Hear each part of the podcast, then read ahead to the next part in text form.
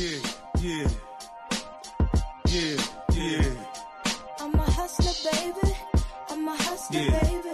I know heartbreaks, setbacks. Bitch, if I crap out, I'm sure I'ma get back. I've been through the ups and downs, you know I get around. So to me, it's all a part of the game. If I ain't the co-main or the domain, I'm almost for sure, man. I gotta take it. No need to say shit. I'm gonna take it. Robberies turn homicide. It's nothing to play with.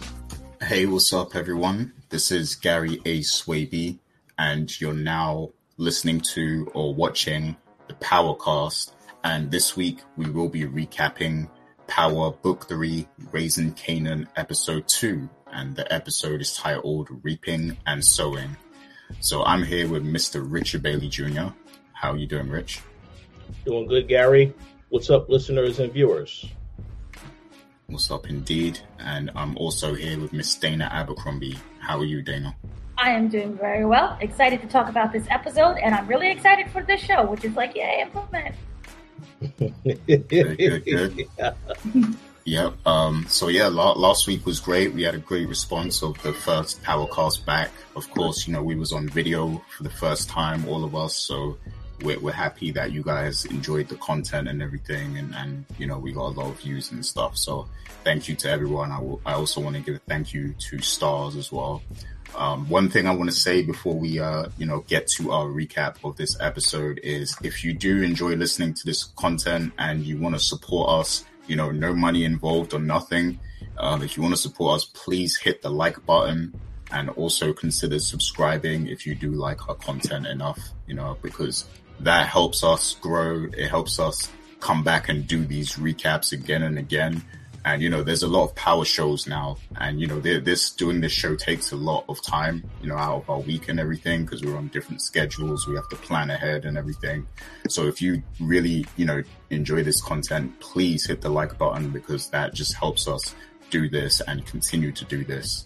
Um, and, you know, it helps us grow our audience because we are an independent outlet and everything. So, um, please, please consider doing that because that, that does help. And we appreciate all the comments and all the engagement. Um, and you know, please feel free to share your thoughts on, on raising Kanan or the show or whatever. Cause you know, we, we love the engagement. We love to talk about, you know, the actual show and everything itself. So definitely leave your comments, tweet, uh, tweet at us. You know, all the details are on the screen and everything. If you're watching, you can see all our Twitter accounts. So yeah, um, just consider doing all that stuff because it does help. Um, and since, you know, we're, we're, we're at this point of the show where we're talking about support and everything, I, I do want to, uh, go ahead and just plug my book real quick, which is called Gully. Um, you know, so, uh, this is like a, it's, it's a, uh, it's a, it's a urban, you know, street fiction kind of book, kind of story based on real life experiences. Um, it's written by myself and Latrice Oliveira. You know, Latrice actually came from, um, you know, Southside Jamaica, Queens and Long Island as well. She spent a lot of time there because of her family.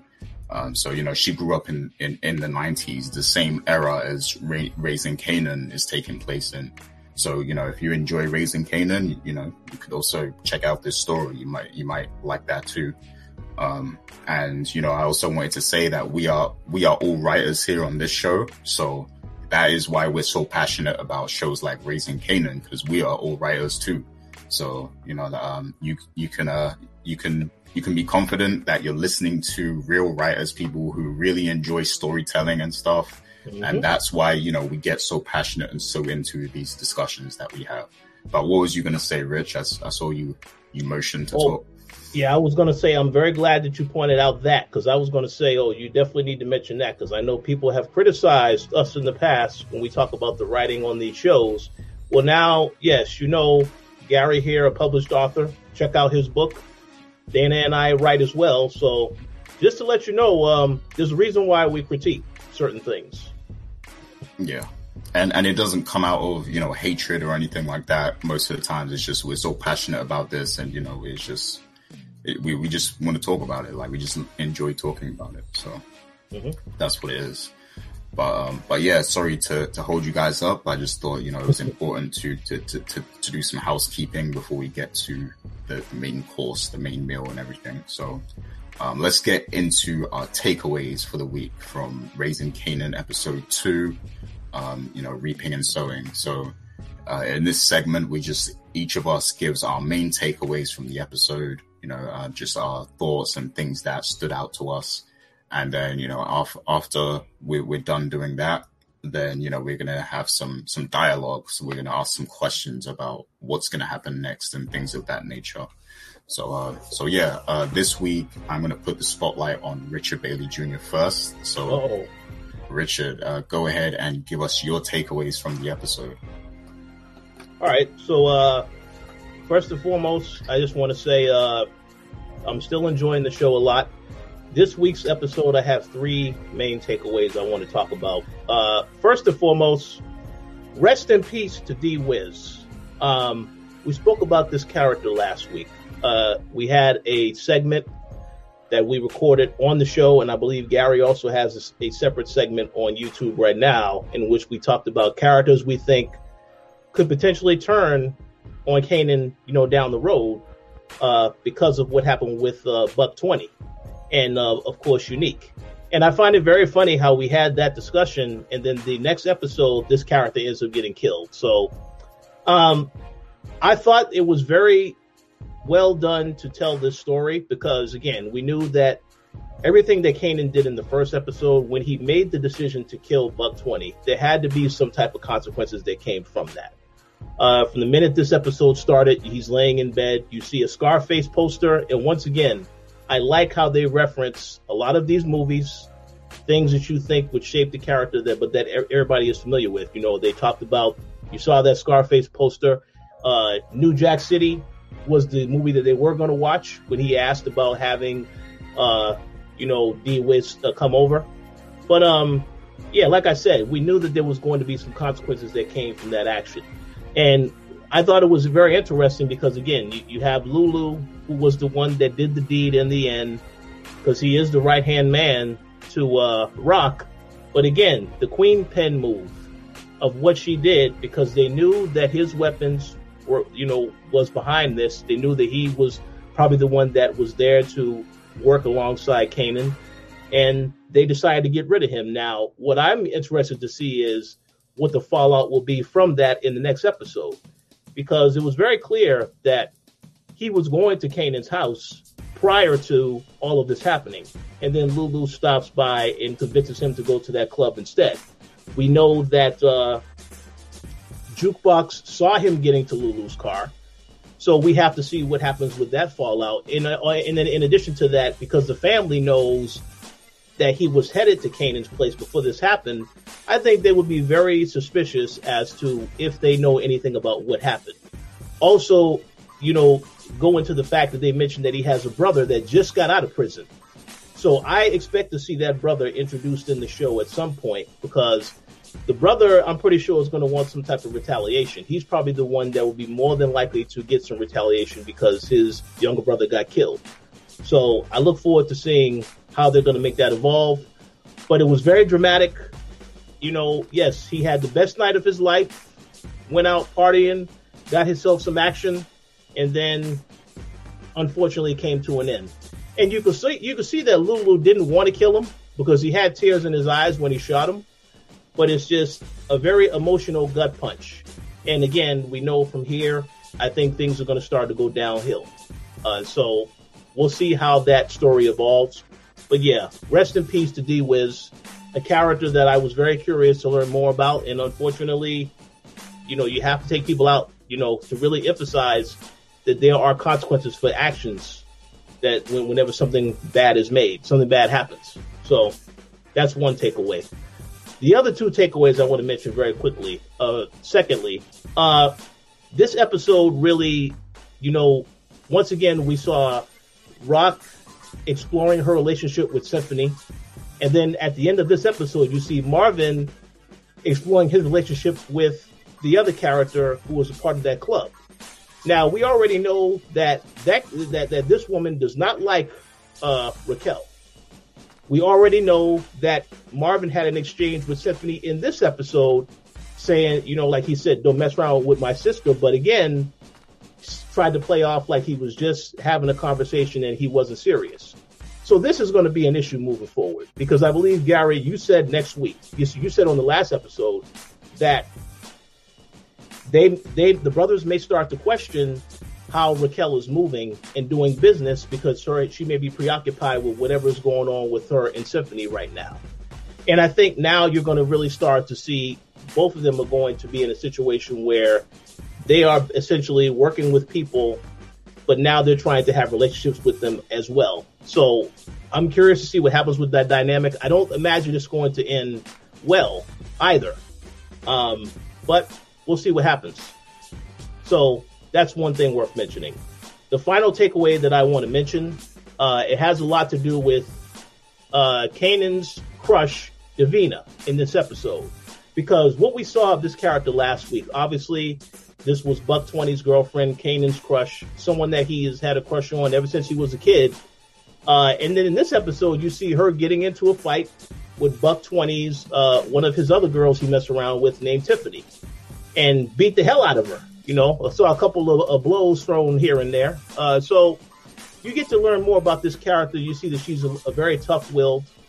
Uh, obviously, there's a situation going on at home with her mother, uh, and I, I feel as though we got bits and pieces of that in this particular episode. We'll probably get more as the season goes on. But she was talking about she was taking care of her sister. Uh, and they had the scene where she's rolling her stroller by Kanan, you know, by Kanan's uh, house. He happens to come outside. And again, she keeps questioning him. Did you know Buck 20? Did you have some type of beef with Buck 20? Yep. And he keeps saying no because, you know, again, news is spreading that obviously they were involved in what happened with Buck 20.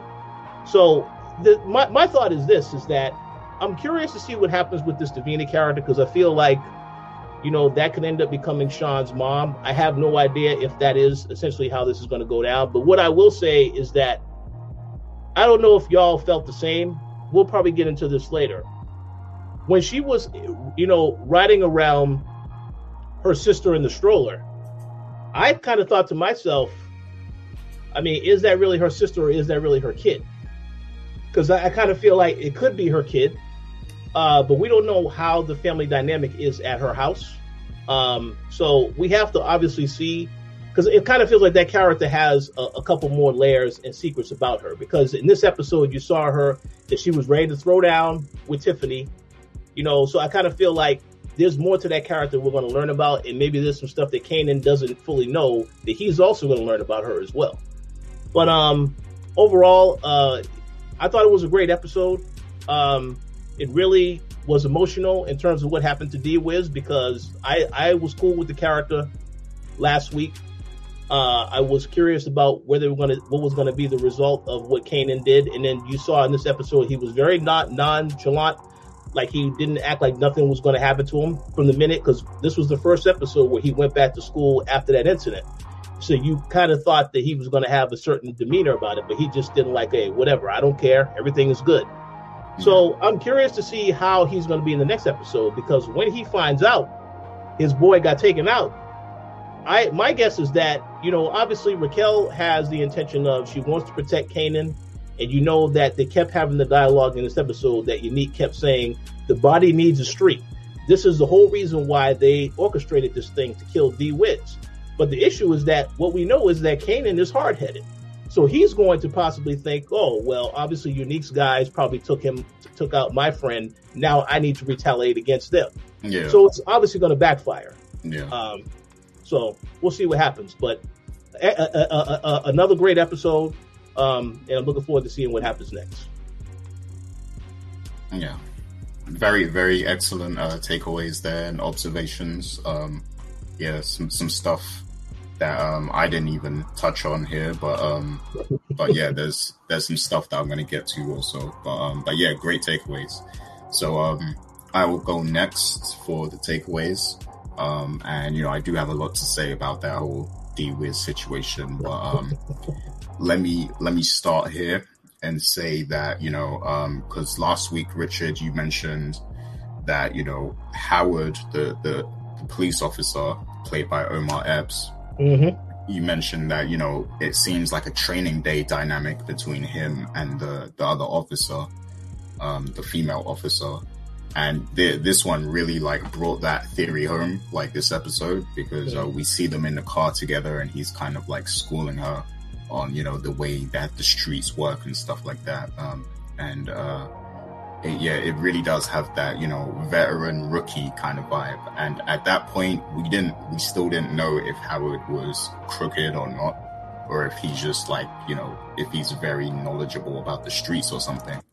But then, you know, later on, we do see that actually, you know, he he sort of is crooked. It seems like because he he goes to see um, Unique at the the clothing store, and then you know he his position is basically like you know um, that there's going to be crime. We know that there's going to be crime, um, but that there there has to be only one crew, you know, in charge of it. We will only allow one crew. So it's basically seeming like he wants to, you know, get Raquel and her crew out the way and, and only allow Unique, you know, um, so he, it's like he wants to control the crime or something like that. So, um, it seems like there's, there's now going to be an active movement, uh, an active movement against Raquel and, and her crew and her team. So that's going to be interesting to watch unfold. Um, and of course, it, that kind of connects to what what uh, what happened with D Wiz because um, uh, I'll, I'll, get back to that later. But you know that is going to have a lot of um, impact on how things turn out with that situation as well. Because now we know that you know Howard is kind of working with um, you know Unique to to um, you know get Raquel out the way. So it's going to be interesting to see what happens there, and you know whether Raquel and her team are able to get the one up on them somehow. Um, so yeah, that that's interesting. Um, so one thing I just wanted to point out as well, this isn't exactly story related, this takeaway, but I want to say that um, I, am a fan of Uncle um, Uncle Marvin because he offers a lot of comedy relief, um, you know, a lot of slapstick comedy and everything but like he still has like a street element to him too. But you know, he, he his character is more layered because you know he has the comedy. He has he's kind of like a smooth brother as well. Like he has this smoothness about him. So I, am I'm, I'm really warming up to his character a lot, and um, I'm wondering how far they're going to push it with this relationship with the club owner, like the you know the um, the the white woman who who lost her dog unfortunately. You know, I'm, I'm wondering, wondering how far it's going to go because he actually, you know, started fighting at the club over her. So, um, I wonder how far, you know, that relationship is going to go because she seemed impressed, like, wow, no one's ever fought over me before. Mm-hmm. Um, and then, you know, we know that, um, Symphony and Raquel have something also, and Symphony works at the club. So, you know, how is that dynamic going to work with, with, you know, both siblings in a relationship with the club staff. Um, and I'm wondering if that will, um, you know, affect the business later on somehow. So, yeah, uh, that's interesting. Uh, but yeah, Uncle Uncle Marvin, he's one of my favorite characters. So I just wanted to say that. Um, so there was a scene in this where you know Raquel and Uncle Lulu visit this store because they need some storage options, you know, um, for the products and everything that they're selling, I guess. And you know, we see they go into the deli or the bodega. Um, mm-hmm. Dana, you're you're the expert. What was that? Was that a bodega or a deli, yeah. or is that the bodega. same thing? Bo- bodega. bodega. Okay, I didn't see any cats though, so. But um, but yeah, so so they go into you know the the bodega and um, the the the woman behind the counter she has a black eye right, and then mm-hmm. you know we see we see the guy come out who we assume is her husband, and you know he's like she's not in charge here, you know you gotta talk to me. So instantly we see this guy is is a bit of an a hole, right? Because mm-hmm you know, um, we, we can only assume that he gave her the black eye. Um, and, you know, Raquel and Lulu see this clearly. They see the black eye and, and they walk on to do their business with the shop owner. Um, and, you know, they cut a deal so that they can store their stuff there and they're to, you know, pay him, um, you know, extra for his rent and everything to, to store their stuff there and everything. But my, uh, my thing is the reason you know this is a takeaway for me is I'm wondering because they they showed us that black eye for a reason. So I'm wondering if something will happen later on where you know maybe they cut out the guy from the deal and deal directly with the woman, and maybe she becomes like the owner of of that situation, Yeah. and then you know Raquel does business with her because. Hmm. I feel like you know, even though Raquel is is hard, you know, we know she's a hard woman, she's tough, and everything. I I think there's you know she's still a woman, so she still understands that you know that this lady is in a bad situation.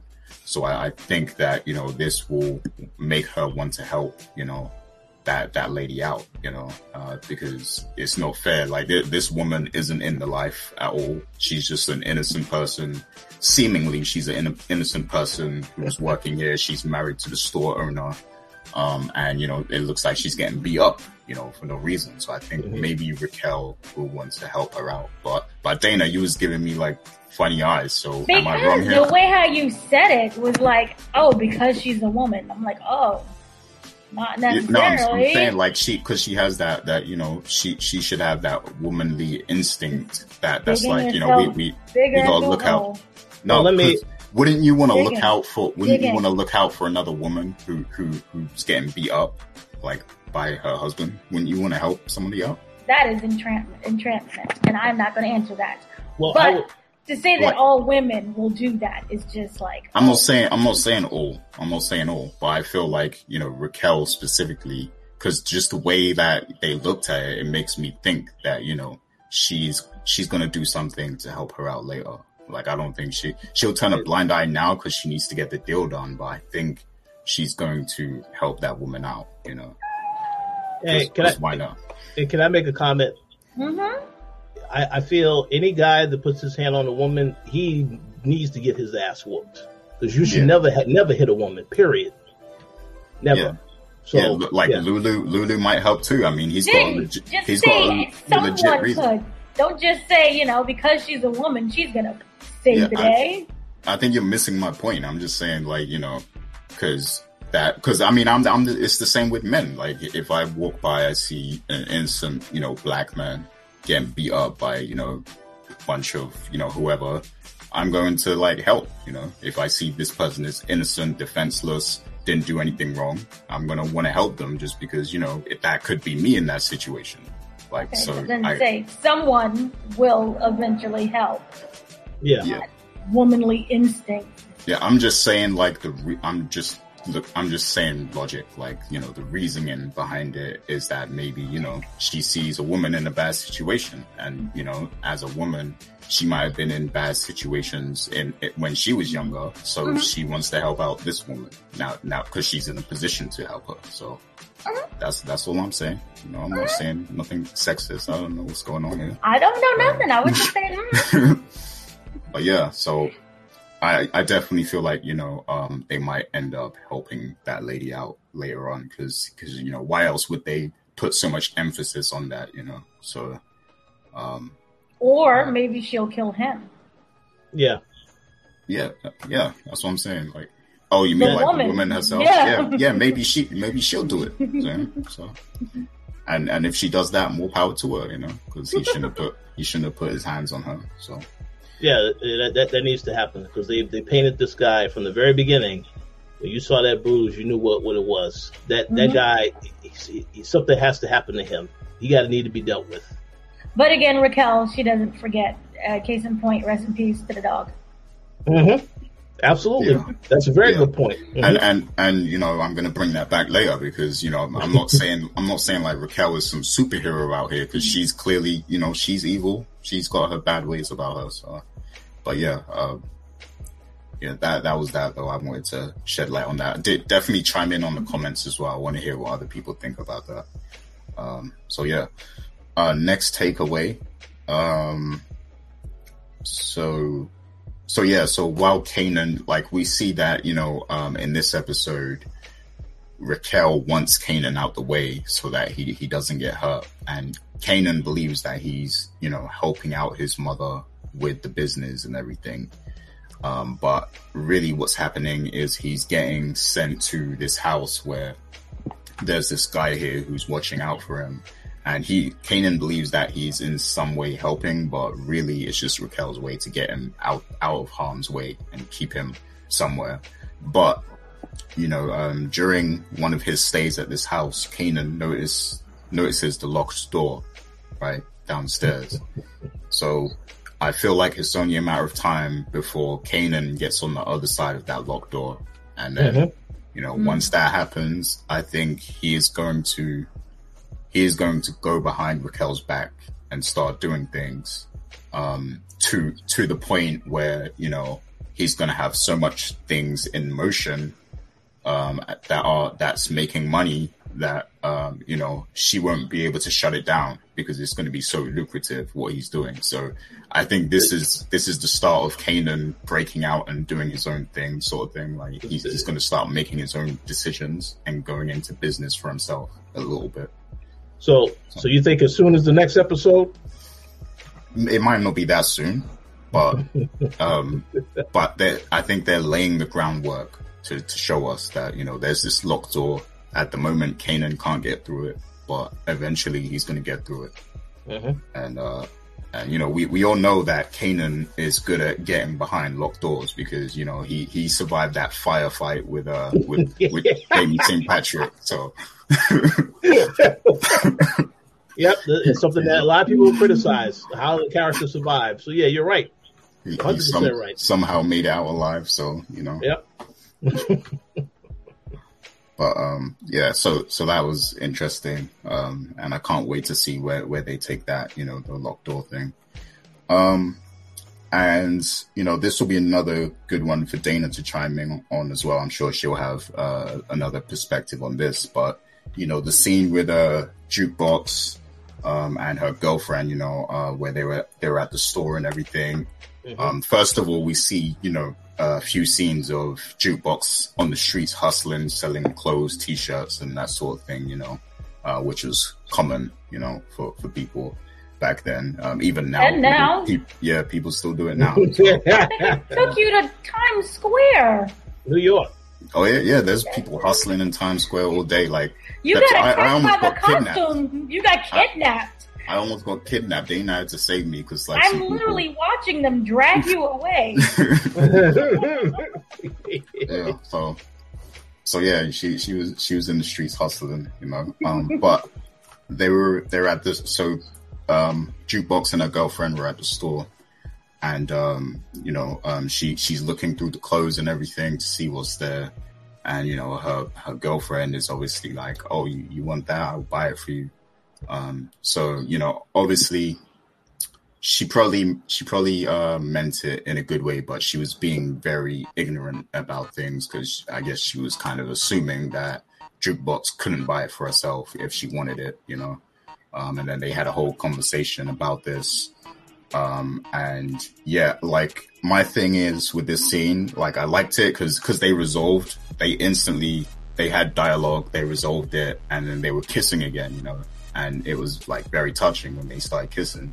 So my thing is, is I like when they bring things like this up because people do make assumptions about black people, whether it's, you know, we're all criminals or we're all poor or, you know, we all don't have dads or mothers or whatever. Like people do see us and make assumptions. So, um, I like that they point that out and I like that they also show that we can educate each other without there being, you know, any animosity or tension or violence as well. Mm-hmm. So like, you know, that was, this was what we saw here. It was a, it was a warming resolution to, to, you know, to what happened. And I want to see more of that because not everything has to end up in, you know, ra- racial tension between people. Like we can educate each other in you know a calm and, and, and warming way so that we understand each other more. Because that's really all that needs to happen is that people have to be willing to learn more about like i'm a person who I, I love like learning about other cultures like people in japan people in china people in estonia russia. Like i, I want to understand what separates all these cultures and makes people different and what their backgrounds are what their history is. So you just have to be willing to, you know, listen and, and understand what you know people you know people's backgrounds are and pe- and and you know don't make assumptions of things. So that's what that scene was kind of showing. And it, i'm glad that it was like you know a warming kind of close to the scene as well.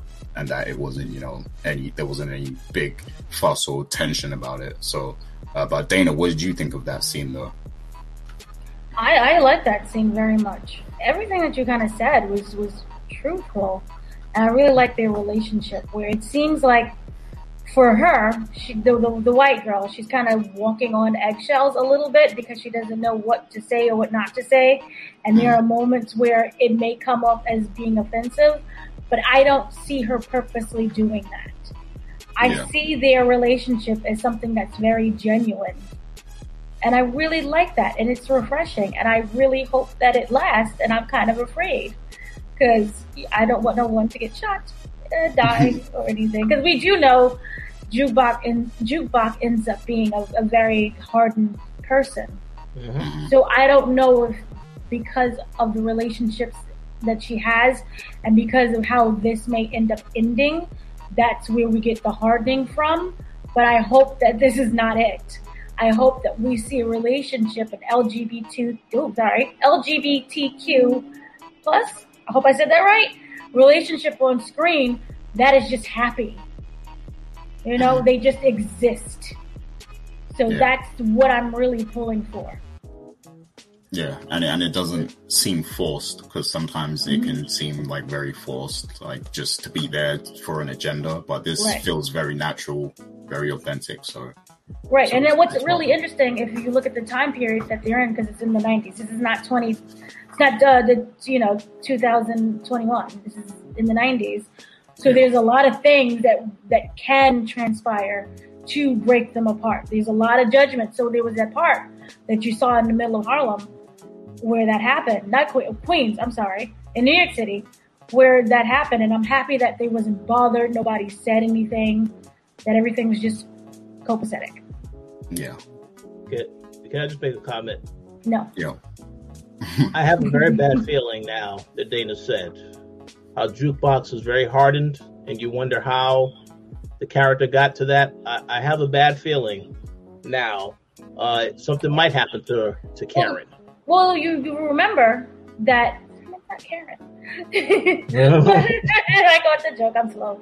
Um, but if you kind of remember in the Power series, it Mhm. was Kanan that she first tells that she's gay too. And Oh, so. Mhm.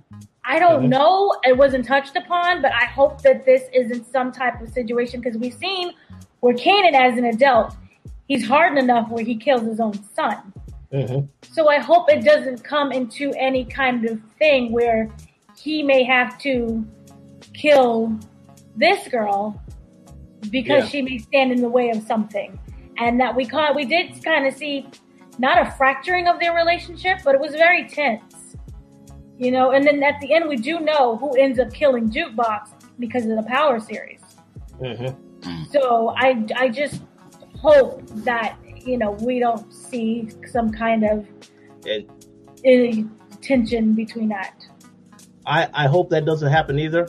Um, I, I what I think though is that uh, I think that everybody in that, and I really think they have they didn't, haven't really highlighted this yet on the show. I Mhm. think everybody in Kanan's family is a target now Oh, yeah, with with, with Unique because if any of his guys ever know who Jukebox is, they come after her. If she just so happens to be with her girlfriend, that may not be good, a good outcome for the girlfriend. So uh, let's hope that doesn't happen. But yeah. something definitely going to happen because that character is nowhere to be found in in the in, in the past Power series.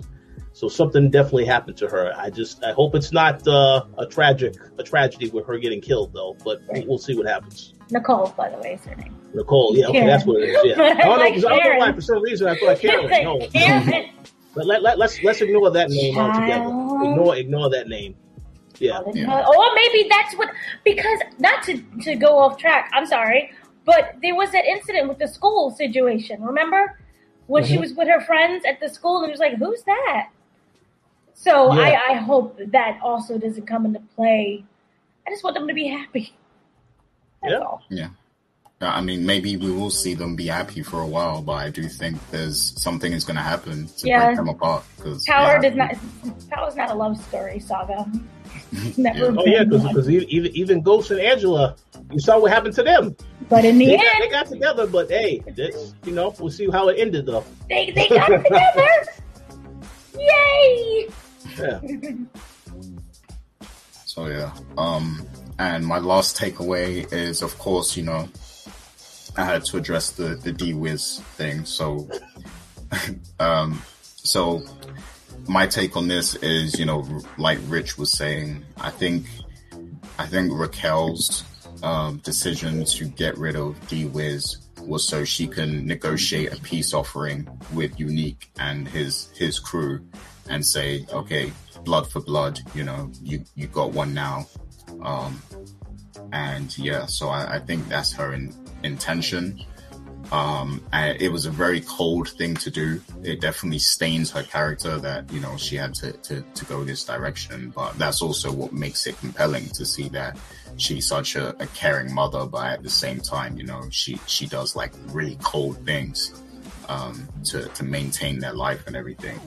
Um, so that just kind of, you know, adds more depth to her. Um, but I do think this is going to come back to haunt both her and Lulu. Um, and you know, there's a few ways, you know, this, this can go, I think, really. Um, so, I mean, we know what's going on with Howard, you know, um, and, and Unique. So, you know, I think maybe, you know, it, Unique could, uh, may, maybe, uh, there's a way Unique will cooperate with Howard and, um, you know, they'll try to pin this murder on someone, you know, um, or it could just end up in a bloodbath because, like Rich said, um, you know, Kanan, he's like I, I feel I feel like Raquel is gonna lie to him and say that you know they somebody must have killed D Wiz. She's not gonna admit to the fact that she had him killed. So Kanan is gonna believe that it's tit for tat that you know he needs to clap back. And this was this was kind of the mistake that happened in the first episode. So uh I think And- yeah, go ahead, Rich. I just want to say one thing because because you mentioned, I just want to make a quick comment on, it. If you recall the conversation between Howard and Unique, he said, "I don't want any more kids getting killed." hmm So that right there, if they say that he was behind that, that's gonna, you know, he's definitely gonna come back to ask him what's up with this kid that got killed Yeah. because they just had that conversation. So yeah, uh, you mentioned that. That's why I thought about that. But yes, continue. Yeah. So so he's he's gonna want some kind of retaliation or something from Mhm. from this, you know, Howard. So so yeah, uh, something might happen there. Um and then also there's the fact that when Jukebox was walking home, she saw D Wiz get in the car with Lulu. So I'm wondering how she is going to take it, you know, um and I don't know how this is going to be rolled out because maybe at first it will be reported that D Wiz is just missing and not dead. And I, I want to know if she she will say something at that point because she she might say, "Oh, I saw him getting in the car with with Lulu," um, and and then you know maybe it won't be till later on when it's reported that he's actually dead and they found his body or something like that, you know. Um, and I, I want to see how she's going to react because she's kind of connected to everyone. So um, you know, what what will she do? Will she keep quiet? And if she keeps quiet, will that change her? You know, will that kind of um, create some inner conflict with her? Because you know, um, yeah, it's a it's a tough situation to be in because you hang out with with these people every day. You know, Kanan, D Wiz, famous. You know, um, and just to to know that maybe this could be connected to Lulu and and Raquel and and you know you saw him get in the car and, and you can't say anything like that can haunt you for a very long time. So i want to see what if that changes her and makes her if that's what makes her harder you know? Um so yeah that that's uh that's my takeaways. Uh did you did you want to jump in and say something else rich? It seemed like you were thinking. Oh no, let's let's go to Dana for her takeaways. Okay yeah so let's go over to dana now so give us your takeaways from episode two All right, so very simple. I am a symbolic. I love symbolism. So I loved how it opened up with um, basically he was talking about Sir, our Sir Isaac Newton, and he was talking about, and it also goes with the title. He was talking about basically the law of re- re- relativity, which is every action has a reaction, and that he's going to, you know, keep your eyes open at all times. So I like how he is using these quotes from these scholars as kind of points for how he should run his life, which if you look at it is really the, what is the 50th law of attraction, which is written by 50 Cent. So I like how we kind of have that connection going with there and how they used basically the physical bullet as being a symbolism to like any bullet that you put out there, it's going to come back to you. We kind of saw that in the first episode. And so with the title itself, reaping and sowing, this is what you cause. Now you have to pay the consequences for it. And it sets into motions a bunch of things that's going to happen in the future by just someone's actions alone or just by talking too much. You know, we've seen that before. and as you were saying, sorry. Oh, you okay? I'm okay. So as you were saying before, there is a part where, you know, the Scarface poster that we've seen, and we have the New Jack City uh, that we've seen and really quickly here with, I believe this is Joey Badass. Nope, that's not Joey. That Marvin. uh, Uncle Marvin. That's okay. That's so really Uncle, badass. that's Joey Badass. So if you look here, over here, it's really interesting. So you have this one and you have Uncle Marvin. Um, for those who don't know, this It's is the around same. the same, the same location as New Jack City. Mm. It's the it's the same location, but it also looks like the exact same attire. Especially when you go back to Unique, isn't that like the same attire that Nino Brown wore one time, Mhm. like that black? Yeah, see, these guys are smart. So anyone who knows this scene would know. Remember the shootout in the park hmm during the wedding? So that's kind of the area where, where things went down. Wow. and and this here is not so that's kind of very nearby. That's where uh, Columbia University is. So Oh yeah, I we know. were there. We were there. I'm like I, I'm like they filmed where D Wiz got killed. and we went to go pee, and they filmed it. I'm like that's literally under the bridge of where you would connect to get to George Washington. It's right. It's the highway. It's it's next to the the what do you call it? The West Side Highway. It's right there. And that connects to also the George Washington Bridge, and you can get to the Bronx and everywhere else. The point I'm simply saying is this. I love symbolism and I love how they're really, they're going away about it. That's very smart. Um, so for me, the whole title of Reaping and Sowing, we kind of see what was going on, the consequences of the last season and how they're going to pay, the last episode, sorry, and how they're, you know, they're building up to what's going on now and the consequences that you're going to have to pay for that. That for me also stood out with the door scene with Kanan wanting to see what was inside of that, that door on the other side. And you know, that is something that can either change his life for the good or the worst. He could be really smart at it or it could just completely destroy him. And kind of that curiosity that he has was also the same curiosity that we saw in New Jack City, that we saw really, you know, can tear characters and people's lives apart. And also I love the fact what they had the the um, Scarface, which we all know that every kind of in that culture they idolize Scarface. So that is something that he is. That, that's one of my favorite films too. Wait, no, you you love it so much. But yeah, so Scarface is something that you know people idolize, especially in that drug world. So Gary has a lot of explaining to do.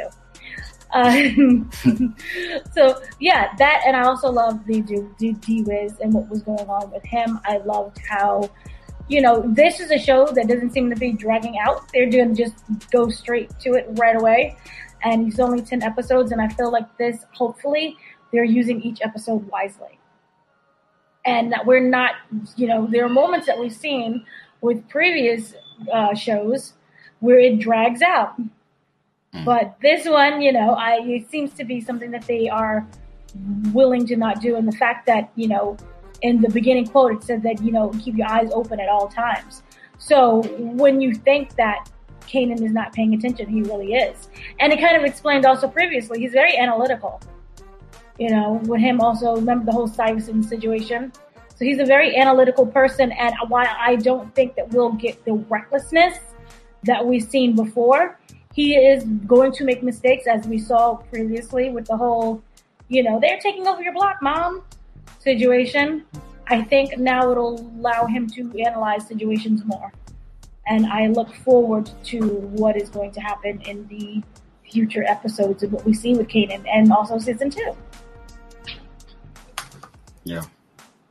Yeah, I agree. Um, it seems like there's not a lot of filler in the show so far, mm-hmm. and I hope they're able to, you know, keep that up.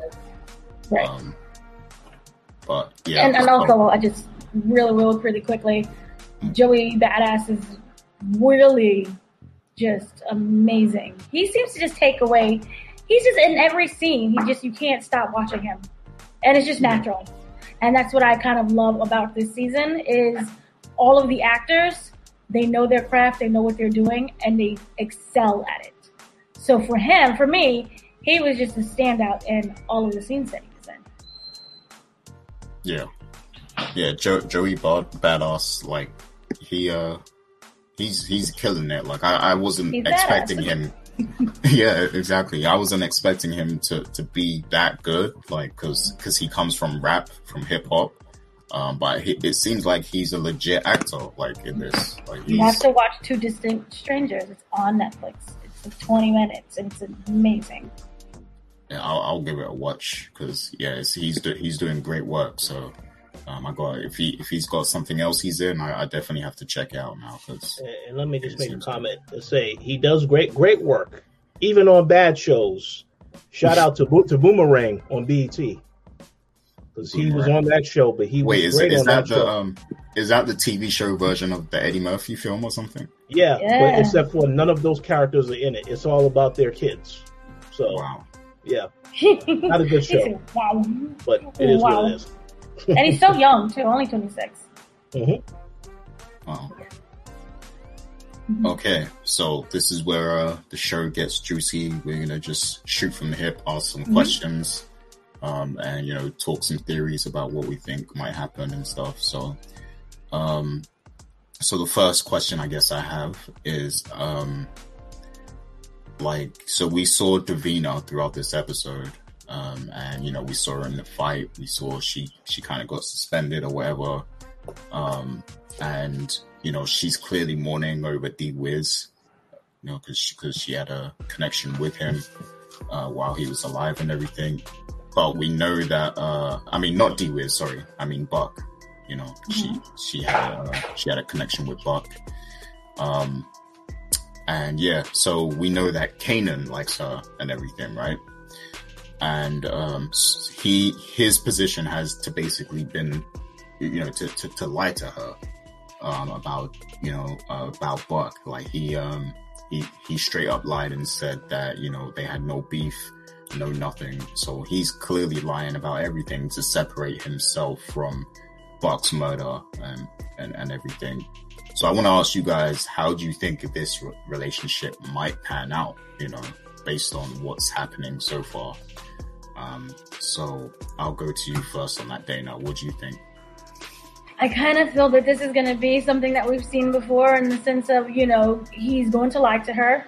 She ends up talking to him more and more, and they kind of have feelings and connections, and then eventually she'll end up finding, finding out what really happened and that mm-hmm. he was involved, and then we'll get the "you betrayed me," you know, conversation, and and they'll break up, and she'll refuse to talk, and you know maybe down the line in season two they'll talk again and there'll be a, a, a scene of passion between the two and the way Richard is looking. But um, yeah, no, but that I, I, hope it doesn't go that way right away. Um, but I do definitely see them. You know, they like each other. We're at the stage where you know they're talking. No one is no animosity. Remember, they known each other since like what is it, kindergarten? or something he was in love with her. So I definitely see that their relationship is going to become closer. And then she'll eventually find out through, you know, one of the friends who will probably slip up and say something about what really happened to Buck. She'll be hurt. Okay. And and what about you, Richard? Well, I think the death of D Wiz is going to accelerate this a lot quicker. Um, because like you said, Gary, depending on how they roll it out, if they say he's missing or if they just straight up say the start of the next episode, the, yeah, this this kid was found dead, then that kind of adds more to it because she's already heard rumors that Kanan and his friends were involved in what happened to Buck, and you know that there had to be some type of retaliation coming. So it's going to be hard for him to keep lying about that. Um, but I kind of feel like she's going to find out sooner rather than later, and then we'll see how that relationship moves forward from there. Because as Dana alluded to, yes, this is his crush. He's been after her, and, and he was adamant in that first episode. He was always going to be go trying to go after her because that's mm-hmm. like his first crush. So we'll see what happens, but uh, I think he's not going to have that much time before she finds out. And one little quick point that I will add, and I, I like that they did this because in this episode, when everything was going down at the school, you heard as Kanan was observing what was happening to her, there was a moment where D Wiz mentioned, Hey, maybe I should try to go ask her out now. Because so when when that scene happened, I thought, don't tell me they're going to do this whole thing where now he goes after her and this creates tension between him and Kanan. But see, that didn't happen because now he's out the picture completely. So I like how they switched it up making you think from from when you saw that, oh, there's going to be tension between him and Kanan now because that's Kanan's girl, and then now that's not a factor at all because of what happened. The bigger picture of the fact that they killed Twenty Buck and it all coming back uh, the way it did. So yeah, we'll see what happens. But I like how they kept you guessing as to what was going to happen with that particular relationship. So we'll see where things where things go from here. Or if you want to get really dark, she ends up dead and he might he, he he'll, she ends up dead because of her connection either to Kanan or because she'll end up finding out what really happens and threatening to tell the police. Yeah. Yeah, I mean anything's possible now. We've seen so many bodies already in the show. So I don't expect her living past certain seasons. Yeah, I, that, that's a good point. It, one last thing I will add too is going back to the fact that you saw how she just laid out this other girl, Tiffany. Obviously, she can handle herself. Uh, and that edge is something we did not know the character had in the first episode. So I'm pretty sure Kanan was a little surprised by that, but that may also harden him as well. Because when you saw him in the first episode and he took the shot at D Wiz, there was still some hesitancy in doing that. It's like he wasn't sure. And then, of course, as you mentioned last week, Dana, where he was out shooting with his mom out in the field and he had that smirk, you kind of felt, okay, now he felt a little bit more comfortable. But before that, it wasn't really like you felt that he was comfortable in what he was doing. So I kind of feel all of these things are going to push him closer to being the Kanan we knew who was just ruthless and didn't care. And she may play a role in that as well because you see how brutal she was in her that, encounter. That could kind of create that whole Bonnie and Clyde your mm-hmm. relationship between the two where they just become really volatile. And I'm not going to say that he's going to kill her. She's going to kill, you know, he's not going to die. But um, it may end up being to a point where she may like it too much. And that's how she ends up dying. She gets too too involved in, in the streets and what's going to end up happening. Maybe they'll end up, you know, doing, running something together.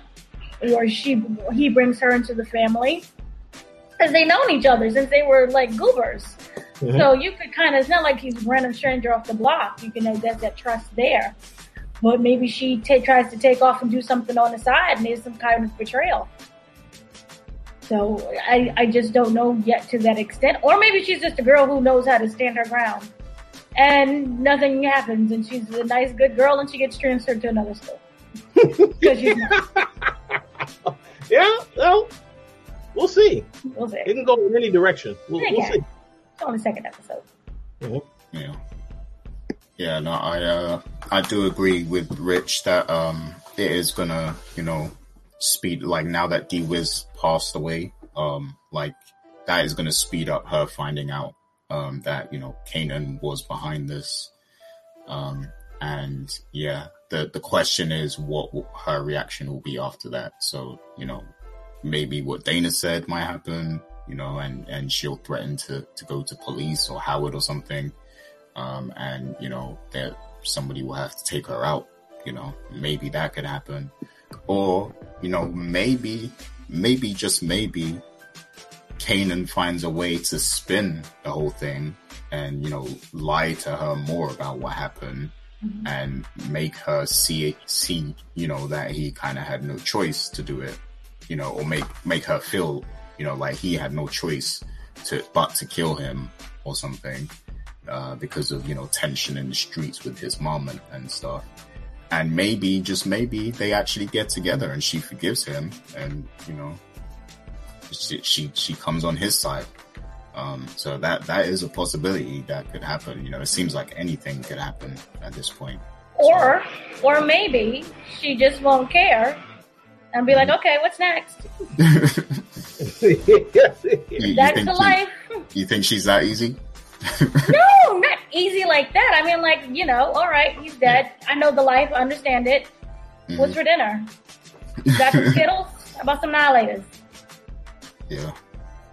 Hey, I mean, you know, people people in that in that environment are conditioned, you know, for because a lot of violence does happen, you know, so um, sometimes people really are like they move on from things quick just because they're conditioned to that happening in the neighborhood all the time. So, uh, and that and that's the sad reality of you know of the of shows like this and and, and environments like that in real life.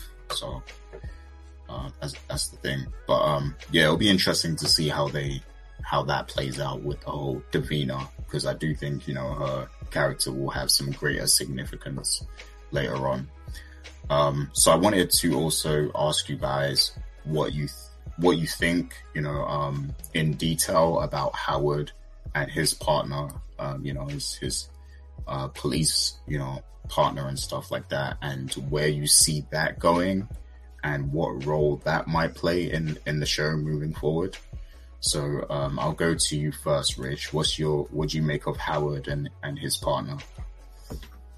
Well, I think you hit it on the head when you talked about the discussion he had with her in the car, because when you mentioned training day again, that is exactly what I felt, where he's saying this is how the streets work. And obviously, you know, now where where it can go in a different path is that you, we already know in training day, when Denzel did what he did, eventually Ethan Hawke was able to get him. You know, I don't think they're going to have this whole story where she takes him down. Uh, I, I, just I, I, don't see that happening. Uh, but what I do think is, again, it, his beef is with Raquel. Now that he has made it clear that when he had that conversation with Unique, he said, as far, when it comes down to a war, you're the one that I'm rooting for, not Raquel. So I do believe that Raquel, that she's going to be the one to eventually take take him down. But it's just a matter of how it evolves from here. What we know is that obviously he is corrupt. Obviously, he has some type of deal with Unique. Um, so, and he is, wants Unique to be successful as far as what he's doing. So it's a question of how how are you going like, like having this other detective involved?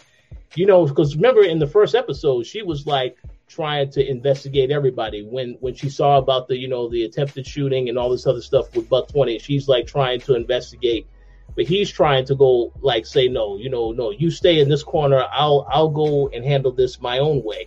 And that's not going to stay how it is right now. So i'm curious to see how they're going to involve her in this.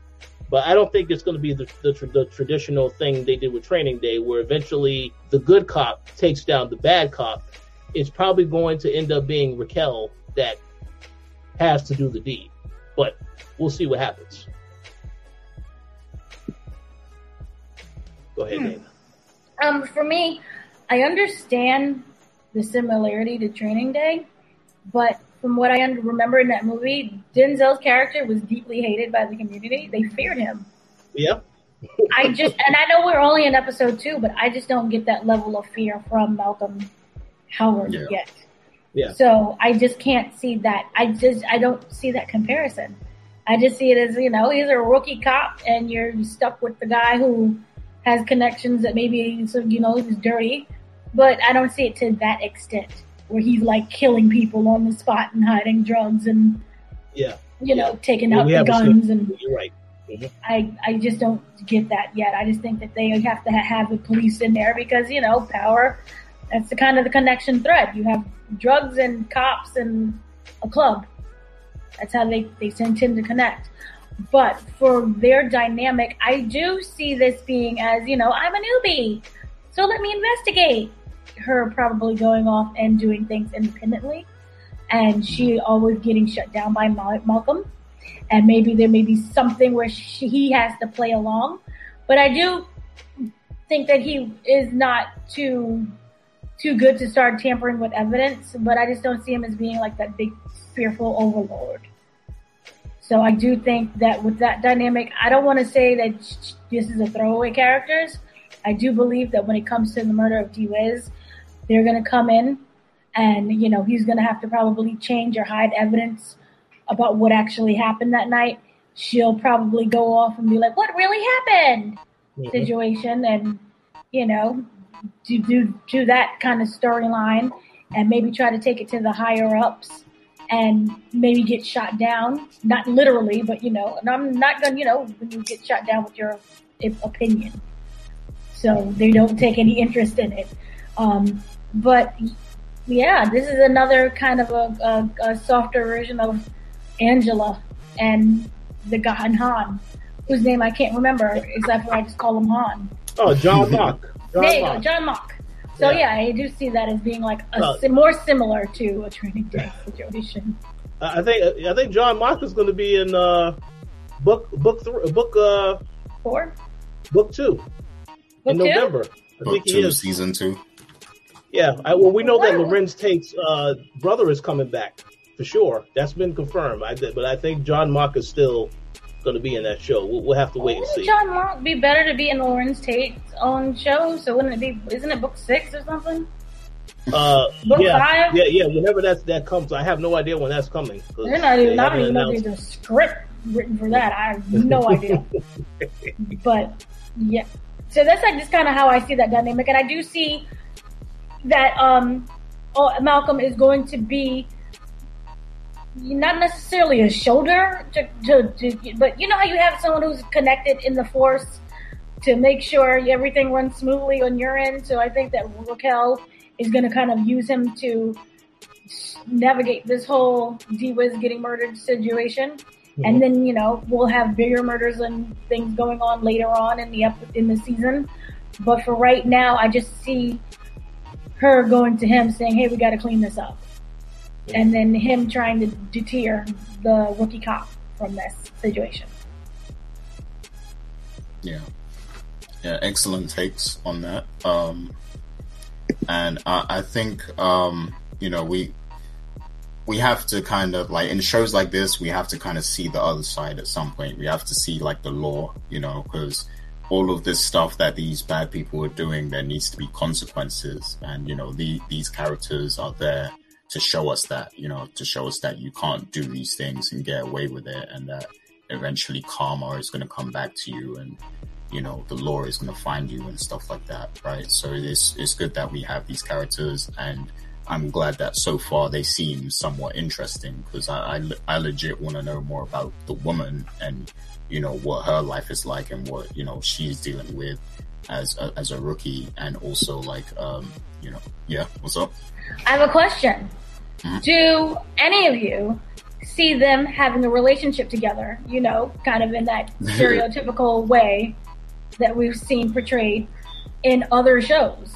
Not just I- Power. I hope it's uh I hope it's not like you know with uh with Method Man and and his uh his colleague like when we see them in bed together, you know Oh, because on, Gary. this this doesn't need to be that like it, You I think it yeah You know that scene was put in there to show off Method Man's physique.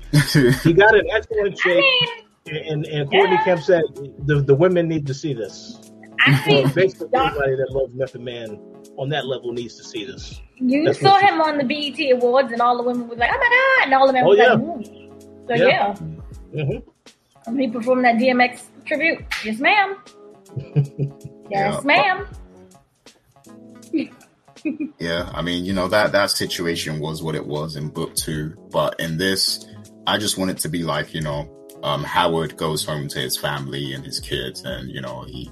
The reason he's doing what he's doing is because he wants to feed his family and, and, and stuff. And, and she has, the, the cop has her own family. I just want it to be that. But Oh. there's interesting things you can do with them without them sleeping together, I think. Yeah. especially especially with the whole rookie veteran dynamic, and then him doing him doing shady things behind the scenes. Like there, that's I- interesting enough. So you I don't I, want will- I will add on to what Dana said earlier. Mhm. Um, I do want to see him do some some dirty things. Like I mean, some physically. Yeah, yeah. I, I want to see him if he if he has to because because the thing is this like we're gonna really I think we're gonna see in the next episode because he was very clear with unique. He said I don't want any more kids, you know, I, you know, getting killed on the streets. So at some point he has to do some type of retaliation, and I want to see him see what is the retaliation when somebody doesn't listen to when you tell them to do something. What are you What are you going to do? So uh, I would not mind seeing him you know whether he has to kill somebody or you know beat the hell out of somebody but uh we'll we'll see we'll see but but i do think we're going to need to see more to really get a feel for why this guy is is a bad guy why he's a, cor- a corrupt cop so we'll see Yeah. Yeah, we, we do. We need to see him be a bit more slimy and do some some shady stuff. But don't go full Uh, Jabari. Don't do that. Nah, nah, don't don't Please go don't. Jabari, please, please Please don't do that. no, Um, but uh, what I was gonna say also is because I see Omar Epps being around in the long term in this show. Um, so I think you know at the moment we see that he's he's struck some alliance with Unique, and we know that there's tension in the streets between Unique's people and Raquel's people. Um, and you know th- it will probably continue this way um, up until maybe mid-season or something. But I feel like Raquel is going to make some moves um, that is going to eventually put her in a position where she is able to flip Howard and and make make Howard double cross, uh, you know, unique. So I can maybe see something like that, and then you know those two have a dynamic where they tolerate each other. You know, Raquel and Howard they tolerate each other. Maybe she she throws him some money, you know, um, to to to keep him off her back and to keep his people off her back. Um, and and then you know um, maybe they fall out again later on because this show has to go on for more seasons. So. Um, you know, I, I- but I, I think it would be interesting if, if she manages to get into the position to where she can flip Howard in her favor. I think that would be great. But go So- ahead. What was you going to say? I I just want to ask a quick question, uh, and, and this is a question I would invite the viewers of this podcast to also give your thoughts on this if you feel you want to answer it. I know a lot of people, y'all have already mentioned Joey Badass has been doing a phenomenal job. So I have to ask the question Do you believe that Joey Badass is going to be around on this show for the long haul? because he's doing a great job. And then I kind of like when I feel, kind of feel like if this character gets killed off by the end of the season, that might make some people a little, you know, upset to some degree. So I just wanted to get you guys' thoughts, and, and hopefully people watching can give their thoughts. How long they think this character is going to be around? Um, he he's gonna be he's gonna be the uh the Luke Cage Cottonmouth. He's going out early. Oh man, that's No, not good. No, no. I, I, I don't want it. I don't want it to happen, but I don't want him to be taken out. But I feel like his character is so good that he can't continue to be opposition for Raquel for too long. Like, so I, I feel like maybe at the end of this season he might get taken out. Either that, or maybe he just gets taken to jail if you want to. If you want him to live still, you know, and and maybe come back later. They can send him away to prison or something like that, you know, just on on a timeout kind of thing. But um, his presence is so strong in the show that it's like, you know, if he's there to be an antagonist, I feel like, you know, you can't have him be around too too long, you know, because that's how you that's how you kind of create a dynamic where the fans really, um, you know, admire a character. Like you have to have them like even now they're doing it. Like he's not in a lot of scenes if you look at it. Like each mm-hmm. episode, mm-hmm. it's like they they keep him kind of he has like a mystique sort of thing. He's not in you know a lot of the episode kind of thing. Uh, so I, I feel like his presence is so strong that they're not gonna have him be around for for long. So that's why I think that I think maybe the end of this season he might go away, whether he dies or goes to prison. So that, that's what I think. But what do you think, Dana? No, I think he's going to probably be in, it, be in it for the long haul. At mm-hmm. least probably up until episode, not episode season three or season four. Um, I see this being seasonal show of you know many seasons. Um, I don't think I think literally the opposite because he's not in every scene and they keep him kind of a mystery and we do know that he's head of of everything but we don't know anything about him. That mystique of the character and the fact that he's not always out there exposed may be the reason why he li- outlives the longest. And he, I feel that that is his strength. He only shows when he needs to. And that's usually to make deals and to retaliate. And then he just whispers away in the wind. And then that's it. Um, I don't, I hope they don't, because a lot of the viewers are here to also see Joey. Mm-hmm. And I don't think by killing him off, you know, in the first season would be that smart. I don't think, uh, you know, maybe by killing him some other way that really is like, really? That's how he died? They could do that, but definitely not the first season. I think that his power really needs to be there for the long haul, and we need to see him and how he operates and the fact that we don't know this yet, you know, that makes the audience more curious. I don't want him to get oversaturated. We see him every scene all the time. I think that that kind of mystery is just, you know, this is someone that Raquel has to go to. Oh, who is this person? So I really hope that they they keep him and they don't kill him right away. Yeah. Yeah, I, see your point. I mean, you know, maybe they could stretch him out in the show for a long time if they continue at the pace they've been rolling him out and only have him be in, you know, scenes that make sense and stuff. Um, and don't overexpose him. You know, maybe they can keep him in the show longer. But I just feel like he's such a strong character that they they might be worried that he takes away from the main characters of the show. So, um, but yeah, you know, uh, great character either way. So I, I do hope he does. He's a great actor too. I do hope he stays around for mm-hmm. longer. Um, but I'm, I'm just going by what I see happen in other shows, you know. So, um, but yeah, uh, any more thoughts on, on, you know, Howard or the police or Joey Badass before I get to the final question? Okay. So, um, I did have a bunch of questions, but we're you know we're running long now, so I'm just gonna I'm just gonna end on this one because I think this one is a very juicy one, you know, and I'm I'm curious to see what what people are going to say about this, right? So we know this is the Power Universe, and this is Raising Kanan and this is all the way back in the 90s, right? Um, and the current Power is set in today, you know, in, in 2021.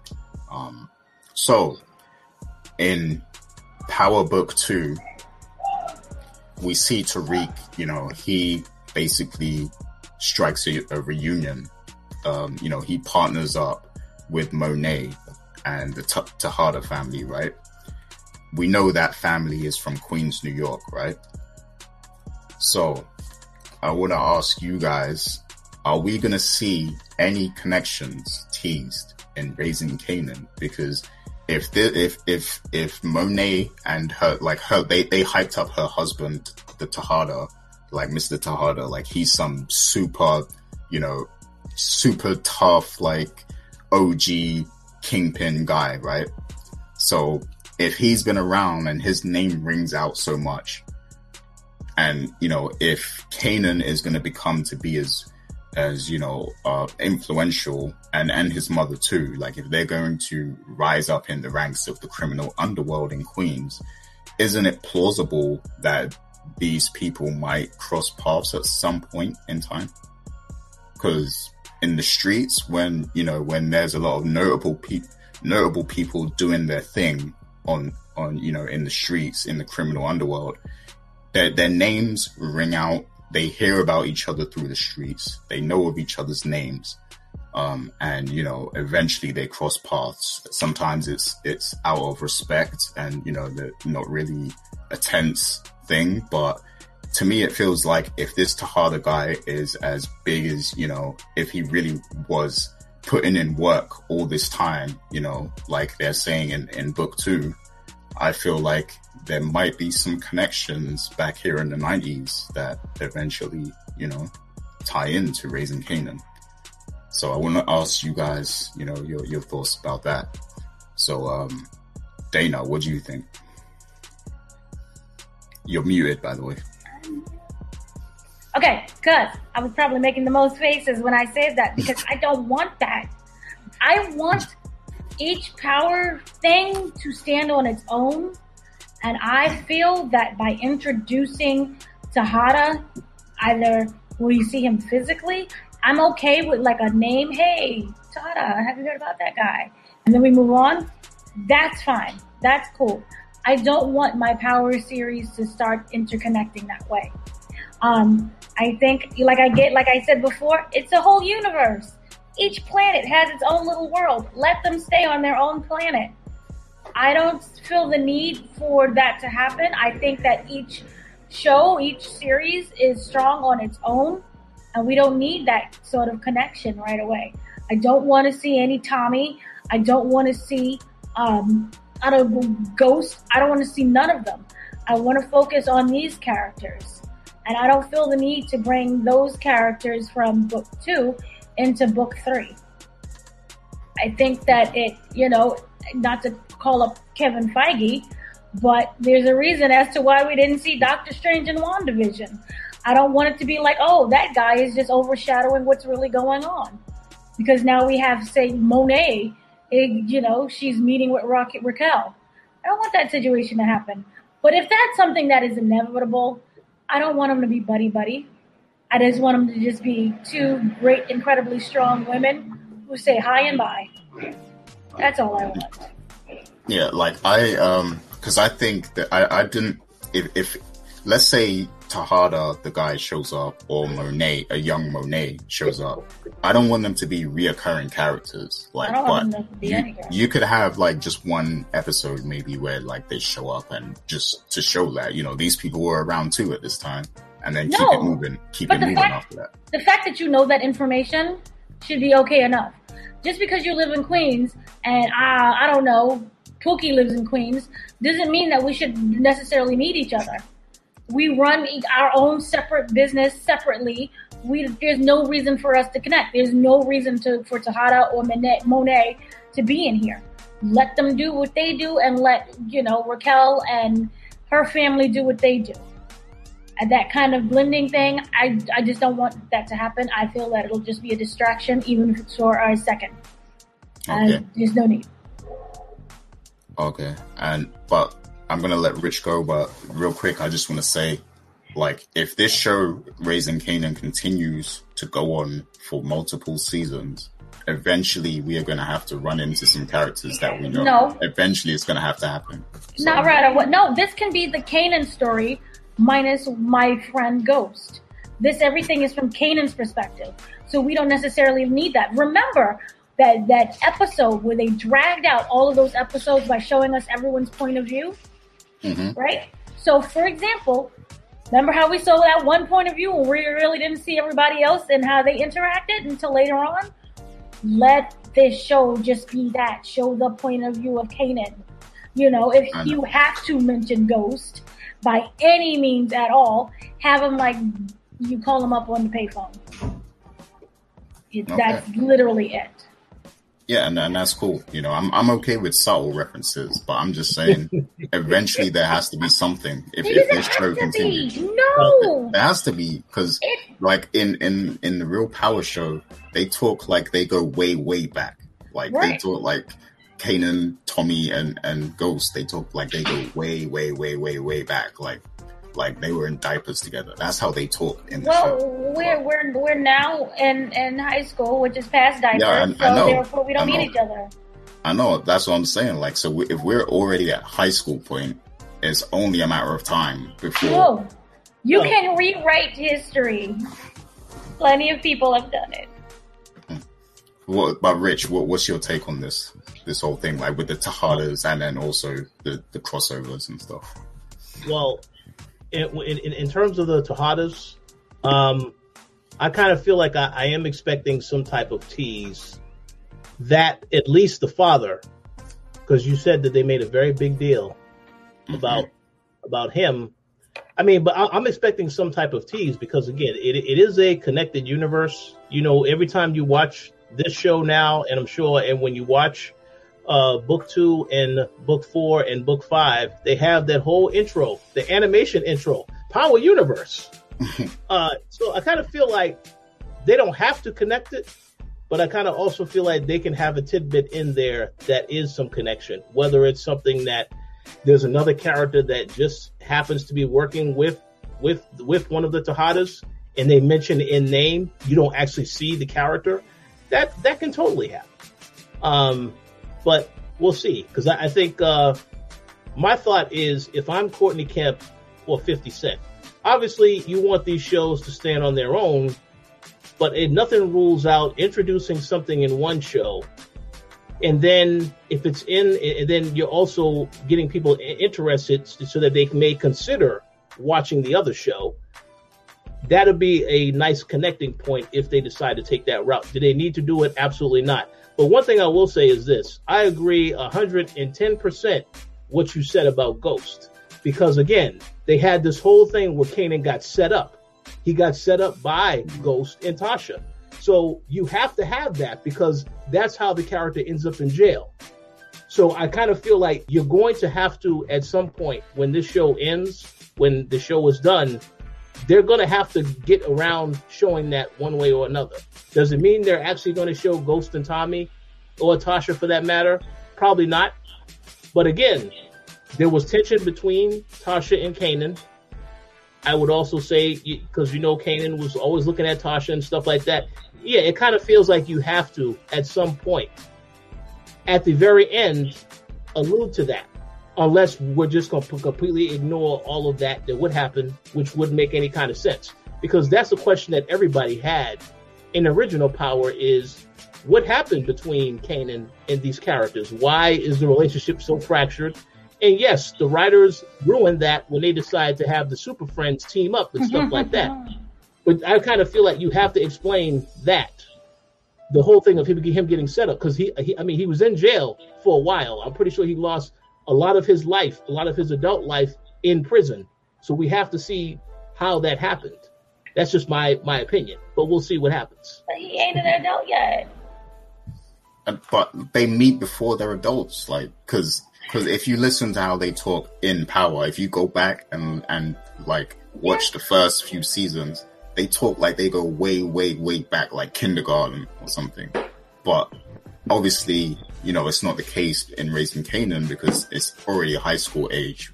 But it's gonna have to happen eventually. Then, you know, if if they're talking like that in the main Power, it's only a matter of time now before they actually meet, you know, at this age.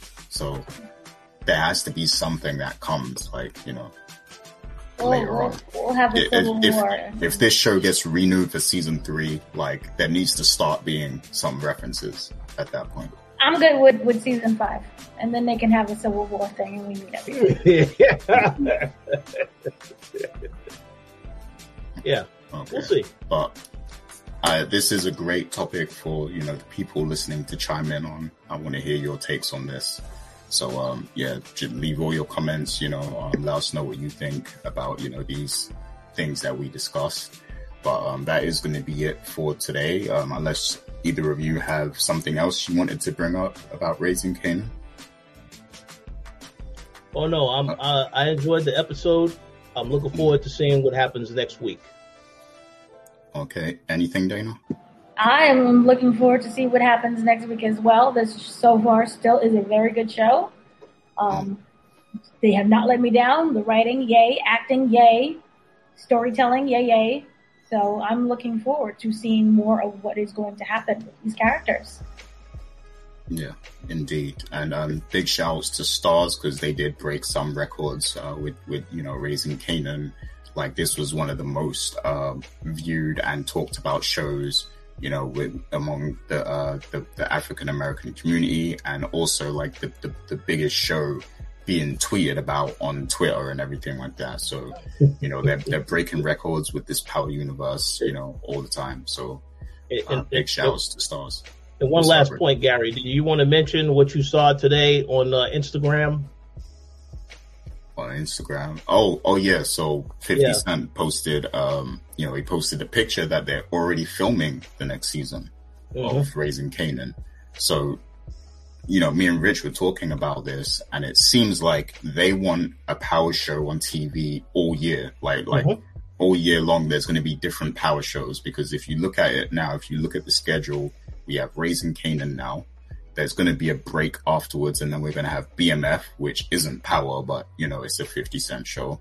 And then November it's Book, Book Two, Season 2 mm-hmm. and then early 2022 is going to be the Tommy Show Force. Mm-hmm. So you know, Tommy now. They yeah, posted a video so, where they're like, "Where are you, 50 Cent?" Yeah, 50, 50, posted that too. He posted the Tommy Show.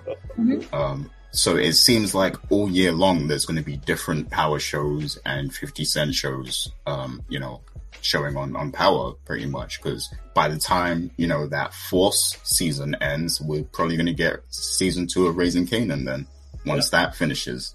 Mm-hmm. So in the summertime, so the next summer. And then eventually, mm-hmm. Larenz Tate is getting his show still. Yeah. So they, yeah, so you might even have two power shows at once uh, airing or something like that. Like, that would be crazy. So yeah, they're they're really taking over, you know. Um, and I I feel like you know, 50 and Courtney Kemp, they need a stake in the company or something at this point because it's like, wow, they're, they're putting out, they're pumping out these shows. So, so yeah, uh, props to them. Props to, you know, the stars you know, writers and production team, everyone. Like it seems like they're all working very hard over there, and and they really want this to be like their Netflix kind of thing, you know.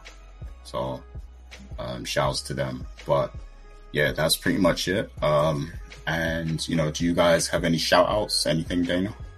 Yeah, shout outs to everyone who is listening to us, who watches us. Thank you so much for the support. And we look forward to doing this again next week. Yeah. Uh, anything, Rich? Yeah. Thanks to everybody for the continued support on PowerCast, for the people that liked the video, as well as those that uh, decided they wanted to thumbs it down. It's all good. We like having conversations and we like feedback, and we also like uh, for everybody that commented. We appreciate. Continue to comment, share your thoughts on the show with us, and uh, we appreciate your continued support. We look forward to doing more shows. Indeed, indeed. Yeah, we, we love all engagement. You know, if you if you if you got some negative feedback to tell us, you know, tell us that too. You know, we we, we read all the comments. I, I saw what you said, person. You know, so if hey hey Joe Budden Joe Budden said if you wrote it online, then I read it. You know, so if mm-hmm. you write it, I'm, I read it, guarantee you. So, but yeah, we we read all the comments, and you know, we we appreciate everyone um, so definitely engage with the content um, and let us know what you think about it, whether you like it or not. And you know, if you do like it, please hit the thumbs up and and also you know just drop a comment. Let us know what you think and, and chime in on some of these topics that we raised. Um, and you know, uh, we also have a lot of other content here at the coalition. You know, uh, there's other shows that we you know we recap and we talk about. Uh, we also talk about video games, technology. Um, so yeah, movies. So yeah, um, so yeah, like check out the channel. You know, see if there's anything else you like. Subscribe.